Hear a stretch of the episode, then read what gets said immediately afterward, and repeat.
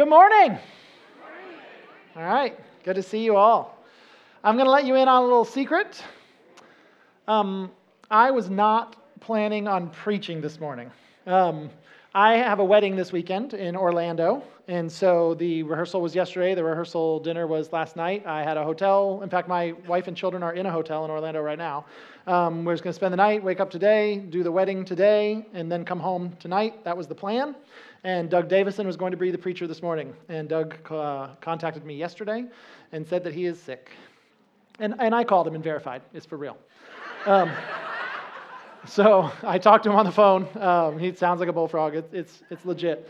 So, um, so this sermon was thrown together last minute. I didn't know until yesterday that I would be the preacher this morning. And so, and I was in Orlando at the time. So I wrote this sermon.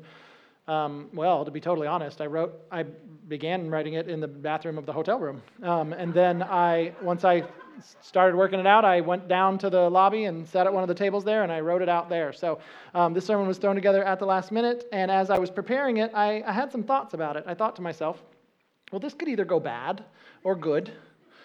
And then I thought, if it goes bad, well, that'll be bad. You know, like that's not good. Like, like, like, if, what if you're here and this is your very first time at our church and you're judging me and you know you're sitting there thinking like, oh, this guy isn't good. He doesn't even know how to preach the Bible. Um, and so I thought that would be bad. And then, and then I thought, or this could go really good. And then if it goes really good, there are going to be people that come up to me afterwards and go like, "Why do you even prepare anything?" Right? Like you've been wasting your time for the past 10 years studying the Bible all week long. Like you should have been like winging it the whole time. You know, think of all the time you've wasted. So, hopefully this goes medium. All right? That's my goal.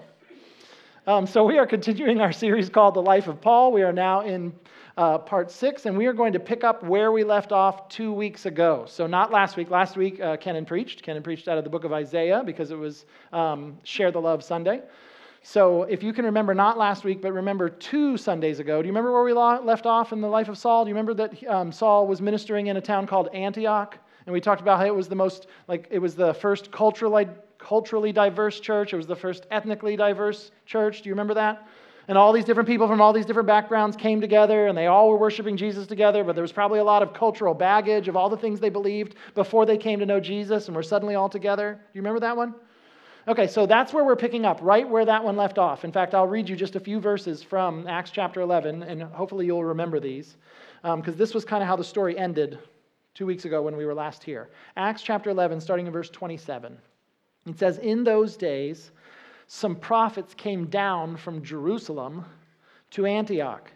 Then one of them, named Agabus, stood up and predicted by the Spirit that there would be a severe famine throughout the Roman world. So this prophet shows up and gives a prophecy, right? A revelation from God, a message. This is what God says. There will be a severe famine throughout the Roman world. This took place during the time of Claudius.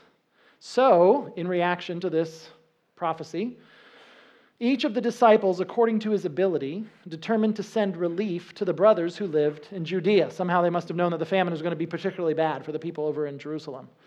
So they collected this money together and they sent it. Verse 30 they did this, sending it, the money, to the elders by means of Barnabas and Saul. And so Barnabas and Saul went to Jerusalem with this money. Do you remember this part of the story, right? Remember how we said the church at Antioch was so generous that they gave money to these people that they considered to be their brothers, even though they were mostly strangers to them?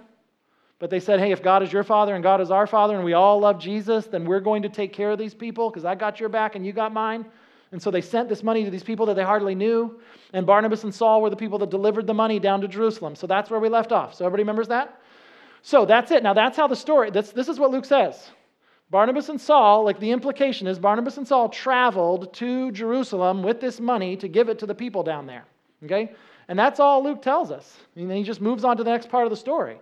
So, I mean, it took a while to get down to Jerusalem, right? This is a multi day journey, no explanation about that. Then they get there, and what happened? Like, what happened when they were in Jerusalem? Luke does not give us any details as to what happened on this trip. However, I think that Saul did. If I understand the story correctly, I think Saul gives us the details about this trip in his book that we call Galatians. And so if you have your Bible with you, you can turn to Galatians chapter 2 now, and I'm going to read to you the first 10 verses of Galatians chapter 2. That's going to be our text this morning. That's going to be the main thing that we study this morning. And I think this is Saul telling us what happened when he and Barnabas went to Jerusalem on that particular occasion. So here it is Galatians chapter 2, starting in verse 1. Then, after 14 years, I went up again to Jerusalem with Barnabas. So, this is 14 years after. Um, I, we, the name of the series is Life of Paul, but if, if you're new around here, I'm going to call him Saul a lot, and that's because we're still at the point in his life where he's going by Saul, right? He went by Saul for the first half of his life and then went by Paul, looks like the second half of his life.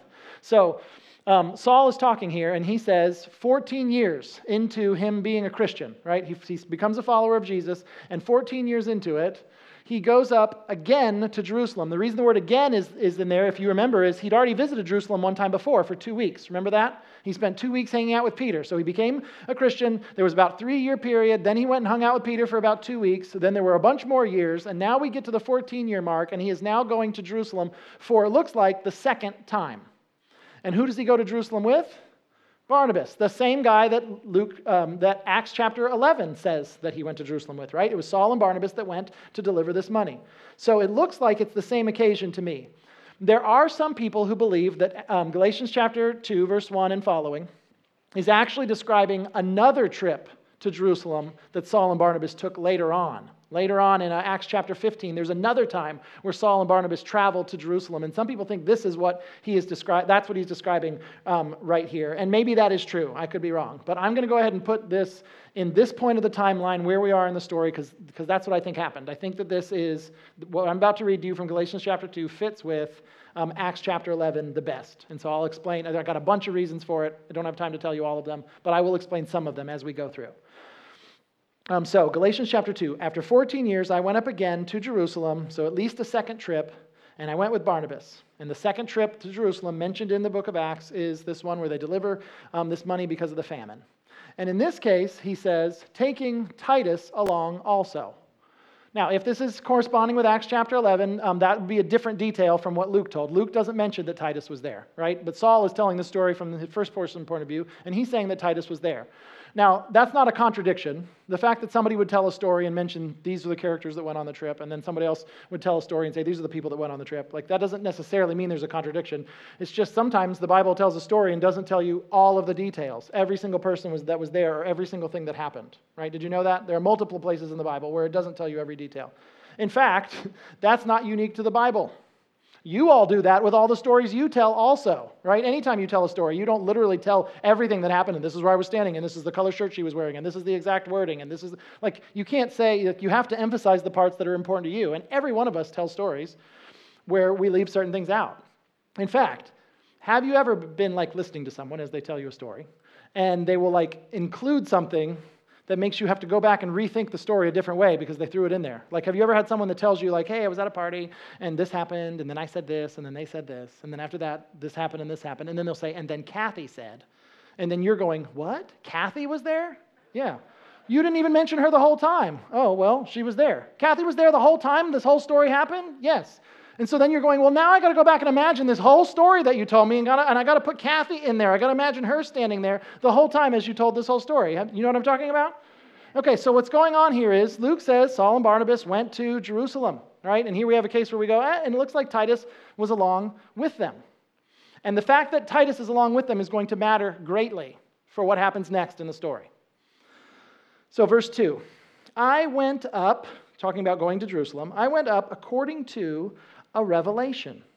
So he's saying the reason that he went to Jerusalem on this case, in this particular occasion, when he went with Titus and Barnabas, the reason that he went to Jerusalem was according to a revelation. There had been a message from God. Like God had revealed something supernaturally that caused him to go, We've got to go to Jerusalem, right? There was a revelation that made them go, We've got to go travel there. Now, does that match Acts chapter 11? Hmm. So some of you remembered it. Some of you go, I don't know. That was five minutes ago, Mario. I could not possibly remember Acts 11.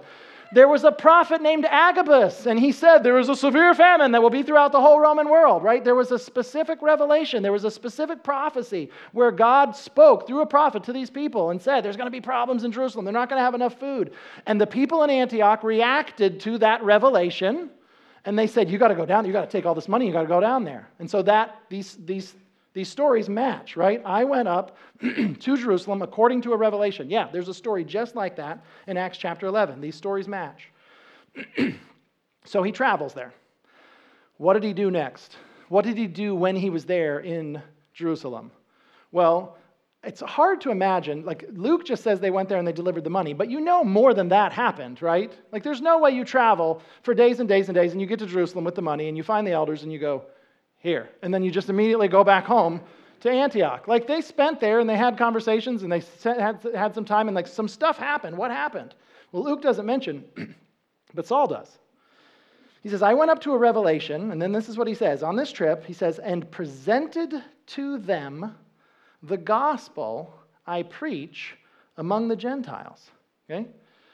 But privately, to those who to those recognized as leaders, so that I might not be running or have run the race in vain. So not only do they deliver money, it looks to me that on this, in this occasion that he's describing in Galatians chapter 2, he presented the gospel to these people. And the them, right, those, those who are recognized as leader, he didn't present the gospel to them to evangelize them. He presented the gospel to them so that they would confirm that he's saying the same thing they're saying. Like the them here, right, presented the gospel to them, the leaders. I think he's talking about the apostles that were living in Jerusalem. In fact, it's really obvious as we keep reading that he's talking about people like Peter and James and John. Peter and James and John were in Jerusalem, and he shows up and he, and he preaches the gospel to them, meaning he, he, he shared the gospel with them and then said, like, okay, does this match? Because this is what I've been saying. Like, for 14 years, I've been going around telling the Gentiles about Jesus. I've been saying that he died on the cross. I've been saying that he rose again. I've been saying you can believe in him and he'll forgive you of your sins. I've been saying he's going to come back a second time. Like I've been explaining the gospel for years now, and I'm, I'm, and I'm telling you this is what I've been telling people. Does it match? Am I right? Like you all are the people who hung out with Jesus, right? Peter and James and John, these are the people who, if there's anybody in the whole world that knows what the gospel is, what the message of Jesus Christ is, it would be these people. So he goes to them and he goes, Did I get it right? Because this is what I've been saying. This is the gospel. And so he presents it to them. It's interesting. He says, so that I might not be running or have run the race in vain, right? Saying, like, I've spent a lot of time telling a bunch of Gentiles about this. I've been spending a lot of time going around to all these places and telling them about Jesus. And so I'm just checking with you, like, was I wasting my time? Have I been saying the right thing to all these people? Can you confirm that I've been, I've been preaching the same gospel you have been, that you, that the same message of Christ that you have? And then look at this. After he says, I presented the gospel to them, look at this, verse 3. But not even Titus, who was with me, though he was a Greek, was compelled to be circumcised. Circumcised? This seems like an abrupt change of topic. What in the world? How in the world can you be talking about um, the gospel and this is the gospel and what do you guys think? Do you guys agree that this is the message of Jesus? And then in the same breath say, oh, and, and Titus didn't want to get circumcised, right? Well, he was an adult man. I don't blame him. but why, what does that have to do? What does the second part of this have anything to do with the first part of this, right? I, was, I presented the gospel to them and Titus didn't want to be circumcised, right? What does that even mean? This seems completely unrelated, doesn't it? Is that, is that like a, a metaphor for something else? Nope, it's not a metaphor. He's talking about an actual circumcision, like cutting off skin from Titus's male body part. He's saying he didn't want to do that. To which we might say, what does that have to do with the gospel of Jesus Christ? That's what the sentence was about, right? I presented the gospel to them. What in the world does this Gentile, this Greek guy named Titus being circumcised now, what in the world does that have to do with the gospel? And if you are someone that believes that, if you're someone that reads this and goes, yeah, what does that have to do with anything? the reason why you think that is because early in Christianity, there was a huge argument about it, and the non circumcision people won. And that's why 2,000 years later you go, what does that have to do with anything? It, because there was an argument 2,000 years ago where they said that doesn't have anything to do with it. But there was a point before that argument where they didn't know. there was a point where they thought that, that there was a connection there. It has to do with the Mosaic law, the law of Moses in the Old Testament. There were people at this time, and I think this is important for you to get, like there were people at this time that were saying the reason that circumcision was required in order for you to be a Christian is because it's part of the Mosaic law. It's part of the Old Testament. That's what they all and you got to remember all the people that first became Christians, all the earliest Christians were Jewish people. We've talked about this like multiple times already in this series. All the earliest Christians were Jewish people. So they were following the Mosaic law, at least best as they could, right? They were following Sabbath and they were eating certain foods and they were abstaining from certain foods and they were celebrating certain festivals and they, if they were men, they were circumcised. They were following the laws that are in the Old Testament. And in some cases, like, I don't know, I think some of these things aren't even that impressive. For them to be like, ooh, we're circumcised, that's not even like a decision they made for themselves as adults. Like, that's something their parents chose for them when they were like eight days old. Okay, so to even be like, oh, look, we're circumcised, like you didn't, you don't even remember it. Okay, but that, but it was a big deal because back then, I know nowadays, like most, I think most males, at least in this country, are circumcised when they're little babies, maybe before they even leave the hospital. Um, but I think that's for like health and sanitary reasons. But back then, that was not the case. Back then, Jewish people were circumcised, all the other nations were not. And so they were saying, well, we are following what the Old Testament says. We are following the guidelines. We are following the law. And so we eat these things and we do these things, and we all had this little surgery when we were babies, even though none of y'all did. And we follow these certain festivals and we're following these laws. And they said, if you want to follow Jesus, you got to do all that. There were people back then that believed that you had to become Jewish in order to become a Christian. That was the assumption. Well, that's what all of us are doing. And then Jesus came, and Jesus is the Savior of Israel. And if you want him to be your Savior, you've got to become part of Israel. That's just that's the deal. That's who he came for. You got you gotta you gotta do this. You can't just go straight from Gentile to Christian. You got to become one of us first. You got to convert to Judaism. You got to become Jewish first. Then you can be a follower of Jesus. So there were people that were saying that. So what is and, and you might go, that's crazy. Yeah, what is obvious to us now was not as obvious to them back then. So this kind of argument happens, and in this particular case, um, Saul does not believe that. He's saying you do not have to get a surgery. In fact, the Mosaic law is not something that's binding on Gentiles. That's not part of the gospel. You don't have to follow these laws in order to be a follower of Jesus. And so he calls the people who were believing the other side of this, he calls them false brothers.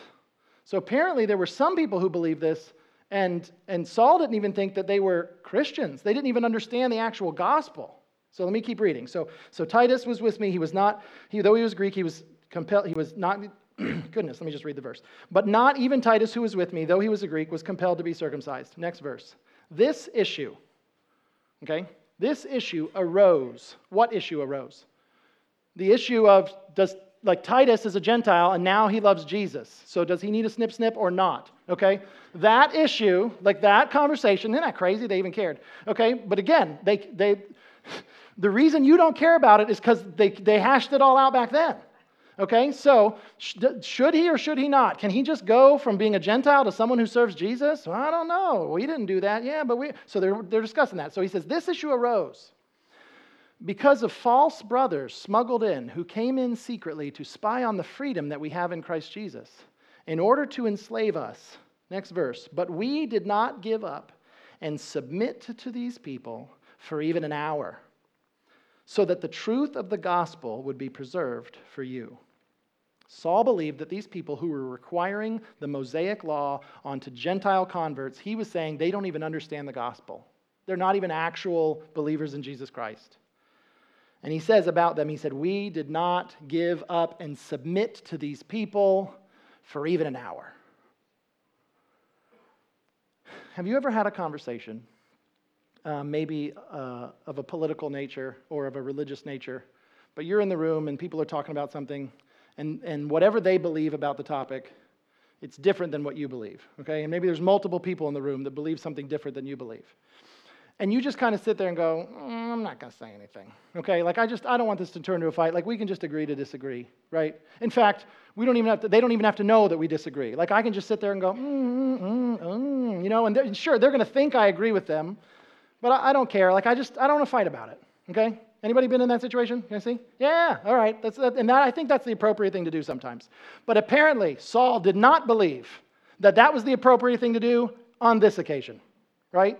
He did not just sit there and go, oh, that's weird. They think you got to have a circumcision in order to, for, to follow Jesus, right? They're trying to pressure Titus. No, I'll just sit here and say nothing. No, he said, I cannot sit here and say nothing. This is one of those times where we cannot agree to disagree. I'm not going to leave it alone. He thought that this particular issue was worth arguing about. He thought that this particular issue was worth fighting for. What do you have to do to be saved? That was worth fighting about. And he believed Gentiles do not need to get a minor surgery in order to accept Jesus as their Lord and Savior. And it is a good thing that he believed that that was worth fighting for because it has greatly affected what we believe about the gospel to this day.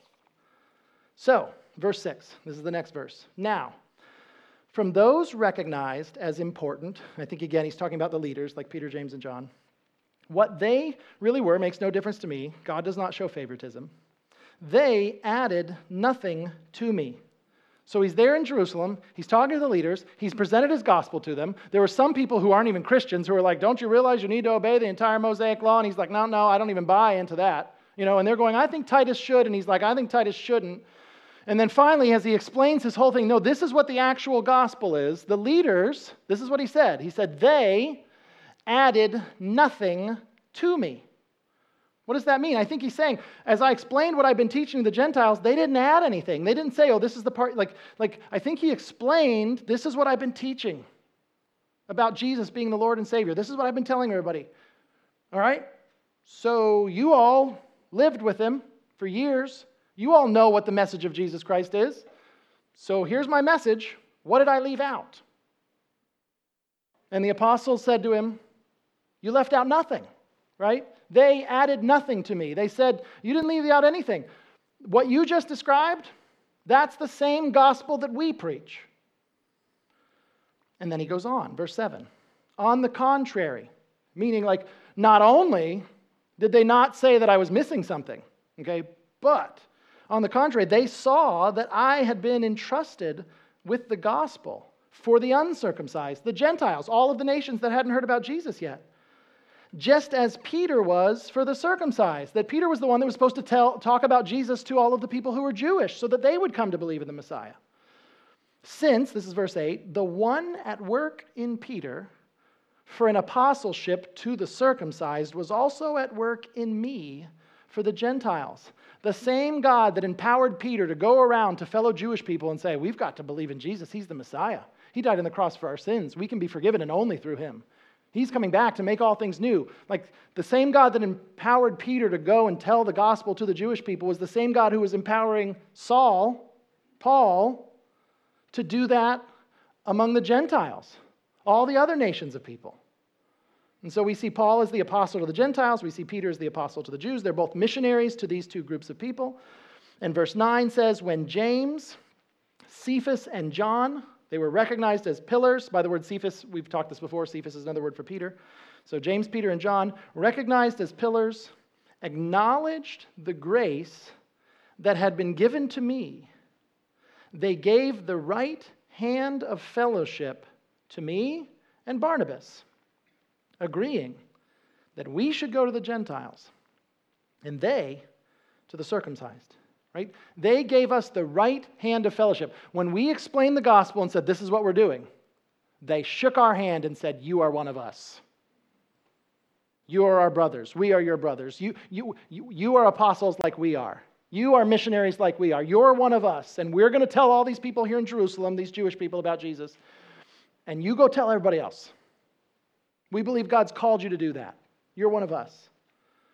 And then the paragraph ends with this sentence. And then it says, They asked only that we would remember the poor, which I made every effort to do. And this last sentence also seems like a real abrupt shift in topic. Like it just seems like a random thing to bring up. They've been talking about the gospel, right? And they accepted my gospel, and I'm the, the apostle, the missionary to the Gentiles, and they're the missionary to the circumcised, the Jews, and then out of nowhere, and, and, and they said to remember the poor. Doesn't that seem weird that that kind of got thrown in there? And if you don't connect this to the passage I told you about, right? If this is not um, an explanation of what happened in Acts 11, it kind of does seem sort of random. But if you remember what the purpose of this trip, Saul and Barnabas went to Jerusalem for what? Do you remember? Yes, to help the poor. That was the whole point. There was a famine, and they needed, they were, they were hungry. And so they showed up for that. And so I think he, he had his gospel confirmed there. Hey, this is you all hung out with Jesus. This is what is this what he said? And they said, Yeah, that's what he said. That's the message. And then apparently they also said, and thank you for the money that you brought. Like, keep doing that. Like, I don't know how long the famine's gonna last. I don't know how bad things are gonna be. I don't know how bad they're gonna be in other areas. But keep doing what you're doing. Keep telling Gentiles this gospel that you've been preaching, and keep caring about poor people like you have been in the midst of this famine. So that's the passage. That's the next section in the life of Saul. So, what's the point? Like, what's the point of this passage? What's the point of the sermon this morning? And this is what I think it is the gospel is a particular message about Jesus. It's not just any old good news. I mean, the word gospel means good news. We named our church after it. But the gospel of Jesus Christ is not just any and all things that you could call good news. It is a specific good news about Jesus that he died on the cross for our sins in our place, that he rose again, that he conquered death, and that by believing in him, we are saved from the judgment that we deserve because of our sins. And apparently, things can get added to that or taken away from that to the point that it's no longer the gospel. You can have this gospel message. This is what Jesus did. This is what we believe. But people can come along later and add things to that, like, and you also need to be circumcised, and you have to obey every law of Moses, and you have to make sure that you follow the Sabbath, and you have to make sure that you do all these, you know, whatever. These are the things you got to do and celebrate these festivals. There are things that can be added or things that be, can be taken away to the point that the message that we were calling the gospel isn't even the gospel anymore. And, and Saul pretty much said that earlier in the book of Galatians. If you look at Galatians chapter 1, verses 6 and 7, he says to them, he says, I am amazed that you are so quickly turning away from him who called you by the grace of Christ and are turning to a different gospel, which you might think, oh, is there more than one gospel? But then he says, not that there is another gospel, but that there are some who are troubling you and want to change the gospel about the Messiah. Apparently, the gospel can be altered to the point that it's not the gospel anymore. And so, this, this story that we're learning, this is the story of the time that Saul had his gospel confirmed by the apostles who followed Jesus before him. This is the place where we see that there was one consistent message of Jesus. The different apostles, these different people that were preaching Jesus, there was one message that was going out to both the Jews and the Gentiles. Like they met and compared notes and they were all on the same page. And this is one of the reasons why we accept the New Testament as the Word of God and as the message of Jesus Christ. The New Testament is the message that Jesus has for us. This is why we accept the book of Romans in the Bible, just like we accept the book of John. Um, we talked about this idea last fall, and I'll just bring it up very briefly again. Last fall, we did a series called How to Read the Bible. And in that series, we did a sermon that was titled The Red Letters Lead to Black Letters. I don't know if you remember it, but let me kind of just describe what the main idea was there. We said that in the Bible, we have the words of Jesus Christ, right? That, that he is God the Son, God who has come here and revealed himself to us, okay? And his words are God's words. And his words were written down and collected in documents. And in modern day Bibles, when they print these, there are a lot of times where they print the words of Jesus in red, right? Jesus' words are in red ink, all the other words are in black ink. And so we can look at books like Matthew, Mark, and Luke, and John and look at the red letters and say, okay, these are the words of God. God showed up, and this is what he said to us. but we said that's not where it ends. We don't just believe Jesus came and said the red letters, and that's it.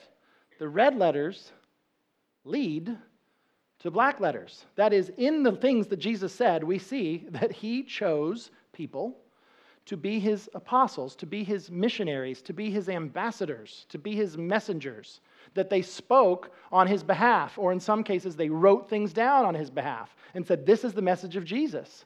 That, that Jesus understood that when he left, when he was done on this earth, there would be other people, black letter people, who would go and spread the message of Jesus Christ and write down the message of Jesus Christ and spread it all over the world. And so the red letters that we have from God lead to black letters that we have from God. And so here at Good News Church, we are not red letter Christians, meaning we are not people who say, oh, the book of John. Oh, okay, now that one, that one's good because there's like a lot of red letters in John. Like Jesus talked a lot in John, and there's a lot of red letters, and that one's good. Like that one we go by. But Romans, Romans was written by some guy named Paul later, some guy that like hardly met Jesus. We don't take that seriously. Now, the book of Mark, oh, now that's good, but Mark is good. Mark is full of good stuff. There's a lot of red stuff in Mark. That's really good.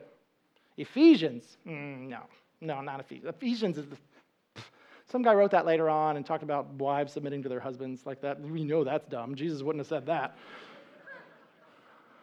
And I don't know what he would have said, but I know for sure he wouldn't have disagreed with me on that, right? And so we just we just throw those out and we go, no. So I just want you to know that's not that's not we, how we do it here at Good News Church. And the reason why is because God has given us a New Testament, black letters and red letters, Jesus and his emissaries, his messengers, and that's the message of Jesus Christ. And if you go, why does that matter? Does, does anybody really believe that? Yes, people really believe that. I can remember, I think I was in my 20s and I was at a Barnes and Noble or one of its competitors. I can't remember. I was in a bookstore in my 20s and I, and I grabbed this book off the shelf. I did not buy it, but you know how sometimes you just read it for free and pretend you're in a library when you're at a bookstore.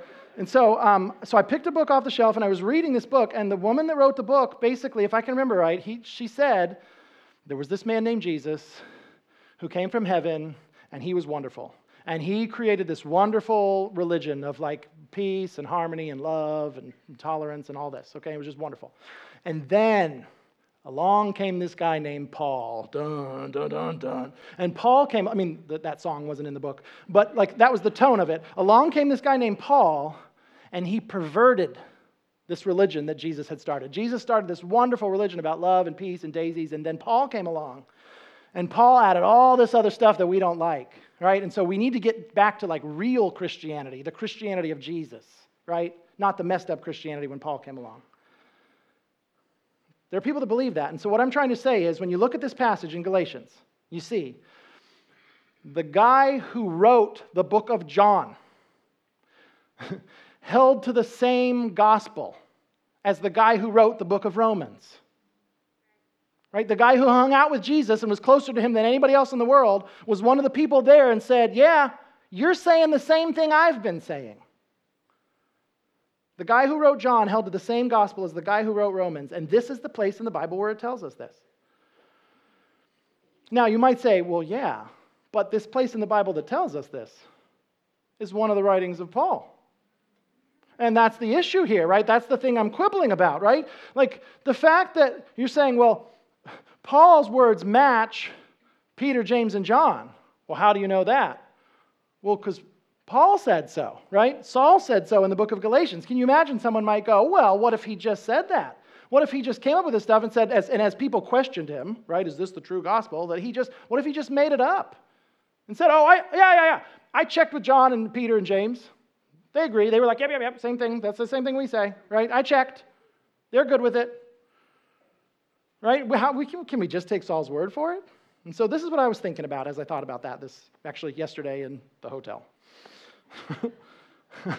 um, I can't remember if this was a bathroom or a lobby thought, but I sat there and I thought about it, and, and this, is, this is the things I wanted to say to you. First of all, the book of Second Peter specifically commends the writings of Paul as scripture. Okay? So if you believe Peter wrote Second Peter, you've got Peter telling people the writings of Paul are scripture. They are the teachings of Jesus. They are the word of God. You also have Luke who obviously was presenting Paul and his teachings and his gospel as true. I mean, that's, that's you read through the book of Acts, and it's obvious that Luke is saying all the words that Paul is saying. He's really speaking on behalf of Jesus. It's true. And the third thing that I wrote down is this story just doesn't sound made up to me. If you're a guy back then who's going to make up a false story to get people to believe, okay? Like, like, well, my gospel's the same as them. So you're going to make up this story. Well, here's how I'm going to get you to believe it, okay? I'm going to make up this story. Wouldn't you make up a good one? Like, wouldn't you either say, Jesus gave me all of these words and I didn't ever even check with the other apostles because I know for sure what I'm saying is correct? Or wouldn't you say, um, I became a Christian and I was so concerned that I want to make sure I didn't say anything that was wrong, anything that didn't match with what the people who actually hung out with Jesus said. So as soon as I became a Christian, I just hightailed it to Jerusalem and I talked with Peter and James and John. And I made sure with precision that everything I was saying matched everything they were saying. Before I went around and told anybody anything, I made sure I got it right. If you're going to make up a fake story, wouldn't you have made it up that way? Or would you have said this? Look at it. Look at Galatians 2, starting in verse 1. Then, after 14 years, 14 years of what? 14 years of going around telling all these Gentiles the gospel, right? I went around telling all these people. And then, after 14 years, it dawned on me, huh, I should probably go check the originals, right? I should probably check and see if the people who've, who've believed this from the beginning, who are Jesus, I should check and see, right, that I'm not running or have run the race in vain. Wouldn't you say, oh, of course, I was very careful. I made sure that the gospel was true. I checked on it before I went and told anybody. No, he went and told people about it for over a decade. And then one day went, oh, I should check. And then he went to Jerusalem and he checked. Now, why would you tell the story that way? I can only think of one reason because that's what actually happened. The brother just went around and told everybody and then went, Oh, I should check. And he did. And it matched.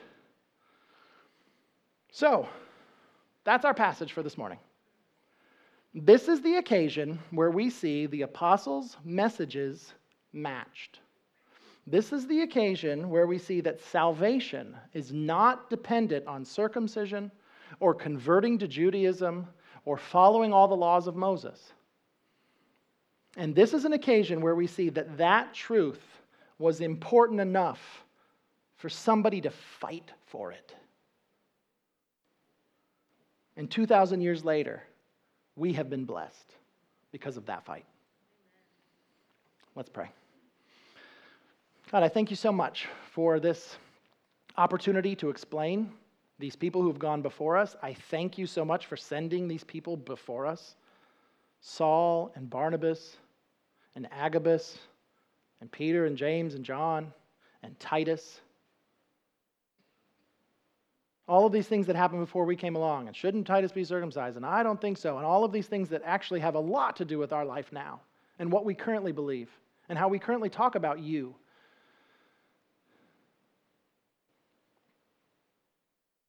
And so I thank you for all of it. I thank you for your providence and you governing over everything. I thank you for your revelation and how you've like shown yourself to us through your word. And I pray you'd help us to apply this to our life in whatever way that looks like. I mean, maybe for some of us it's it's I got to stop thinking that I earn my way into the kingdom of God. And maybe for some of us it's I've got to stop taking passages of the Bible I don't like and pretending they don't matter. I don't even know how this would apply to every life here. But I pray by the power of your Spirit, you would apply it to our lives. I thank you for your truth. I thank you for the gospel. I thank you for saving us. I thank you for not leaving it up to us to save us.